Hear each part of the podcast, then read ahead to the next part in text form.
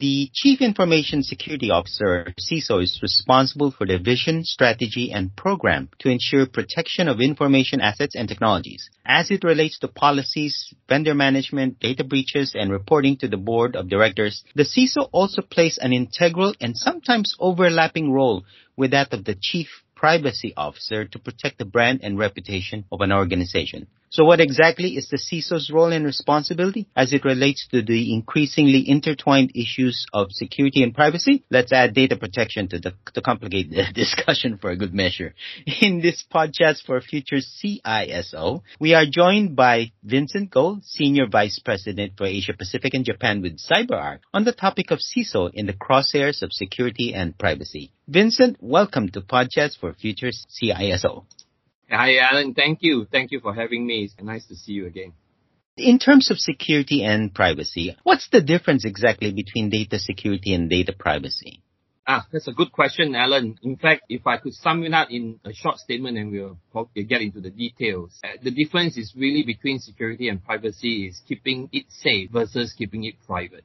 Security is often about protecting data from malicious threat, whereas privacy is about using the data responsibly. And, uh, you know, if you look at security, it's always about focus on preventing unauthorized uh, access via breaches or leaks. And, uh, you know, privacy is really concerned about what kind of information an organization processes, store and transmit. So that's the, the primary difference. What are the various struggles, though, that the CISO will face when it comes to ensuring data security and data privacy? And what has changed well, in the last couple of years of the pandemic?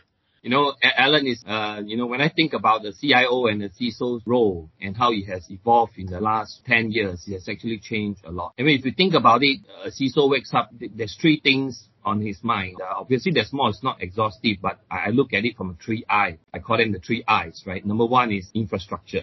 They have to ensure all the layers from storage to servers to operating system, endpoints, network, application, you name them. There's a whole list of things that they have to secure. And the second I is what I call the identity. After all, what are information good if you can't be accessed by uh, people and, and machines? And, and now again, right, it, it used to be just human, they are accessing information. Today, that's not the case. You know, application work with each other, they access information with each other. Machines and uh, with RPA, robots are now also entities that the organization has to handle. And lastly, while they are looking internally with infrastructure and identities, they have to continue to update themselves with innovations. What cloud is bringing to their company, what SaaS, uh, infrastructure as a service, platform as a service. They need to understand DevOps. They need to understand zero trust. So these are the various roles that the CISO has to play. And you can imagine huge job. There's a lot of complexity inside. So if I were to say what are the common struggle faced by a CISO to ensure data security, then later we'll quickly touch on data privacy. Now, security threats are on an all-time high right now. You know, COVID drove a lot of digital transformation, which created a different set of problems, and, and I'll talk about it later later also. But if you think about what a hacker wants to do when it comes to an environment, they really want to do four things. And it's four words. It's block, lock, stop, and steal. And, and, and let me explain, right? Block is DDoS. Example, they want disable the organization ability to function with technology. Lock, as you can imagine,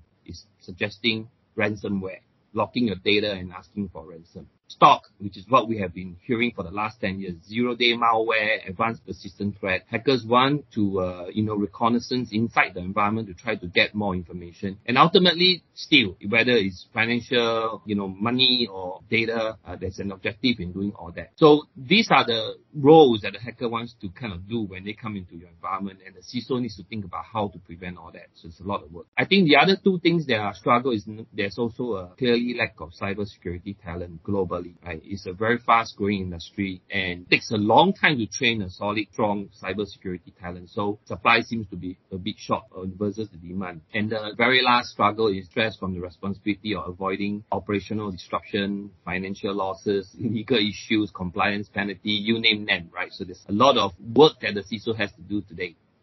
No wonder the CISO gets paid the big bucks.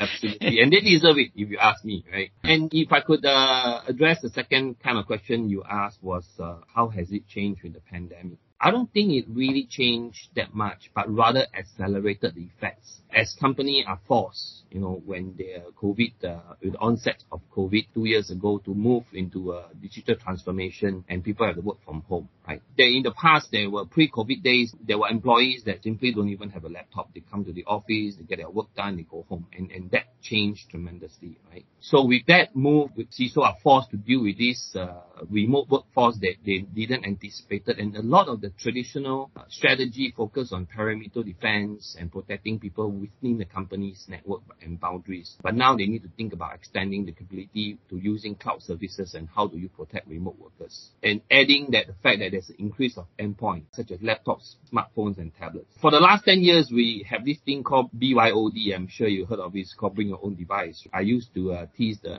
the, the CISO community is that it's a bring your own disaster, right? Because basically when endpoints were introduced to the network, it, it actually neutralized the network protection capability because it's usually, you know, bypassing the traditional networks such as VPN, right? So all these uh, changes really increases the attack surface tremendously and the gaps in the security processes became a lot more obvious. So the pandemic has really accelerated the issues and, uh, you know, the blind spots uh, for all the CISOs in the organization because of the move to uh, work from home. I wanted to touch base with you about this overlapping roles, which I mentioned earlier, where the chief privacy role, if it exists in an organization, how does the CISO perform his function without overstepping the bounds of his or her responsibility? Yeah, in principle, if you look at their roles, they are actually quite different, right? Like I said earlier on, privacy is about using information responsibly, keeping it private, and then the security is about keeping it safe. In many ways, they are complementary. And they should be a collaboration, not competition, right? If you think about what are the challenge on data privacy, especially with the pandemic, as consumer move from physical transaction because there, there were a lot of lockdowns, people couldn't go out and do things, and many services were not available, they start migrating their, their capability to online transaction. And more people are submitting confidential data online because it has to be the case. And IDC research actually shows that by 2025, the collective sum of the world data will reach 180 zettabyte. And that's equivalent to 180 billion terabytes. So if, if you buy a one terabyte portable hard disk and multiply by 180 billion, it will cover the whole of Indonesia. I mean, that's the kind of amount of information. Now think about the propensity of those information being misused. Right? And of course, uh, a chief privacy uh, officer has to be concerned about that because that can result to penalty or even, you know, PR embarrassment. So primarily the chief privacy officer's jobs uh, is really about dictating internal policies and program and ensure data is used in ways agreed by the user and also making sure that company departments who are using those in, information are compliant with the local privacy laws and, and even international laws and regulations. And then thirdly, really creating awareness to educate internal departments of the importance of privacy. And then lastly is to balance the cost of maintaining privacy versus the company business objective. Whereas if you look at the CISO's role, it's really about building and managing system to protect the company's data, right? And secondly, to respond to infiltration attempts and remediate if need be. And then lastly, of course, to train internal employees of cyber risk and best practice. So these two roles are clearly defined and they work together, not so much in uh, a, uh, a competition, really in collaboration. So for example, the CPO may like to know what are the technologies out there to help that the data are not being misused, and that's the CISO's role. So they work together to make sure they achieve their own objective. Our original topic is CISO, the crosshairs of security and privacy. From an infrastructure perspective, what needs to happen for the CISO to maintain the separation of the two, if that's at all possible?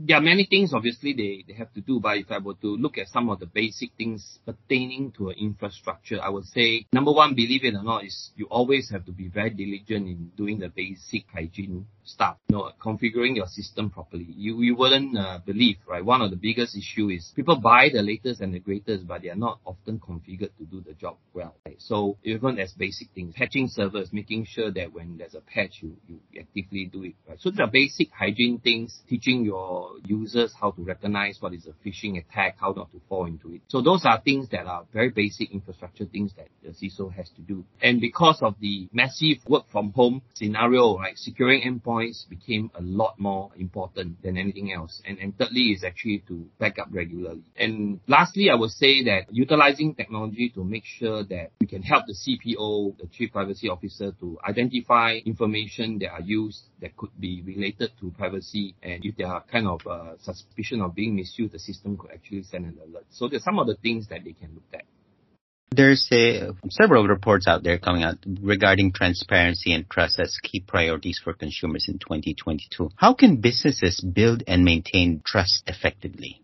Yeah. First of all, I think businesses should keep in mind that the customer privacy should come before profitability because data is modern business lifeline and uh, you've got to treat it with respect or lose it. I think there were some clear examples recently, for example, with Facebook, right, and how information were being used, and uh, you you can see that the customers and the consumers responded uh, with fair bit of uh, energy and around it, right. Secondly, I think is to be honest and transparent about what data they are collecting from the customer and how it is being or intend to be used. And thirdly is to build an internal culture that use this kind of data effectively and responsibly so that consumers have confidence that the company are doing it in trustworthy ways. What are your tips for the CISO to continue to be effective in 2022 onwards? Yeah, Alan, I, I don't pretend to be the expert, but I'm happy to share a few thoughts and experience just from Thanks. my own uh, work experience. I think number one is to be constructive paranoid. And I think people need to always adopt a assume breach scenario. I always give this example, right? If you go back home, say you live in a place where your home is kind of a bit isolated. If you go back home thinking, having the feeling or the gut that someone broke into your home, do you go in with a bouquet of flower or baseball bat? You know, I mean, the way you approach your own systems and how you wake up thinking about what position you are in uh, dictates the way you respond on a daily basis. And I think it's important to always do what we call a defense in depth, right, with a strategy when it comes to cybersecurity. It's not about a single layer and it's not about a single pillar, right? It's really about a horizontal approach to looking at every single thing, like I earlier on, like I said earlier on about infrastructure and also identity, right? And then even within every single pillar, you got to kind of think about what is the next step, what is the next step. So there's always this concept of defending in all different angles, right? I mean, in a, maybe probably uh, 10 years ago, it was always surprising, a lot more surprising right now, but you know, back then we sometimes hear people say, oh, you know what? I have firewall, I'm good. And then that's really not the case, right? Because the, you got to really think deeper. And also it helps to also raise employees awareness, cybersecurity to do's and not right. So be constructive paranoid, always making sure that you want to assume a breach position. Secondly is once you think that people are in, you've got to think like them. You've got to think like an attacker, for example. Right? So best practice, for example, do things like conducting red team exercise because then you can, you know, hire people to do this kind of exercise to make sure that you can uh, look at where are some of the gaps and the blind spots in your implementation. And remember, it's a journey, never a destination. It's not implementing something and thinking that it's done. It's a con- constant reviewing of the processes and the strategy and the implementation to make sure that it is also uh, following and keeping up to date to the latest change. So those are things that they can do. And lastly, I think more important than ever with the work from home scenario is recognizing identity now is the new parameter, right? And all identities can be privileged identities under a certain condition. In, in the old days, only the system administrators are the most powerful users because they are considered privileged users they have the control of everything in the system. But today, someone who is in marketing who owns the LinkedIn profile of the company is considered a privileged user because imagine that account being hacked and what people could use the account to do things. So I think a couple of uh, good suggestions would be mm, definitely use strong password and change them regularly, especially privileged credentials. Secondly is use multi-factor authentication. And, and I think more and more so now with the zero trust concept, adopt a least privileged approach, mm. especially on endpoints. And what I mean is don't give privilege to users, you know, if you don't have to. And don't provide standing access, meaning forever access, right? Use just in time. Give access only when they are required and remove them when they are no longer in use. And those are some of the best practice that CISO can think about. Uh, sounds like there's a lot of work for the CISO role. I'm almost uh, sure I don't want the job despite the money. Again, constructive paranoia. That's something to add to my new vocabulary. Thank you very much for that, Vincent. Thanks, As always, thank you for joining me on Podchats for CISO. Thank you, Alex. That was Vincent Goh, Senior Vice President, Asia Pacific and Japan for CyberArk on the topic of CISO in the crosshairs of security and privacy. You are listening in the Podchats for Future CISO. As always, if you have a topic you'd like us to cover on this channel, simply email us at editors at cxociety.com.